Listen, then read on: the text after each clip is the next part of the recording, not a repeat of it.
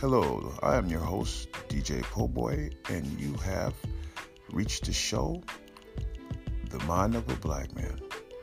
We are, this show is about uh, just giving you an outlook on politics and everything that's going on in this comedy, movies, just giving you an outlook on what uh, a black man of these days are going through, what we're trying to do. So you can, you know, not judge by TV, but just give a, a good outlook on what black men of the, of the 2020 mindset is. You will learn a lot. We're here mostly on love and we're here to help and to care about you.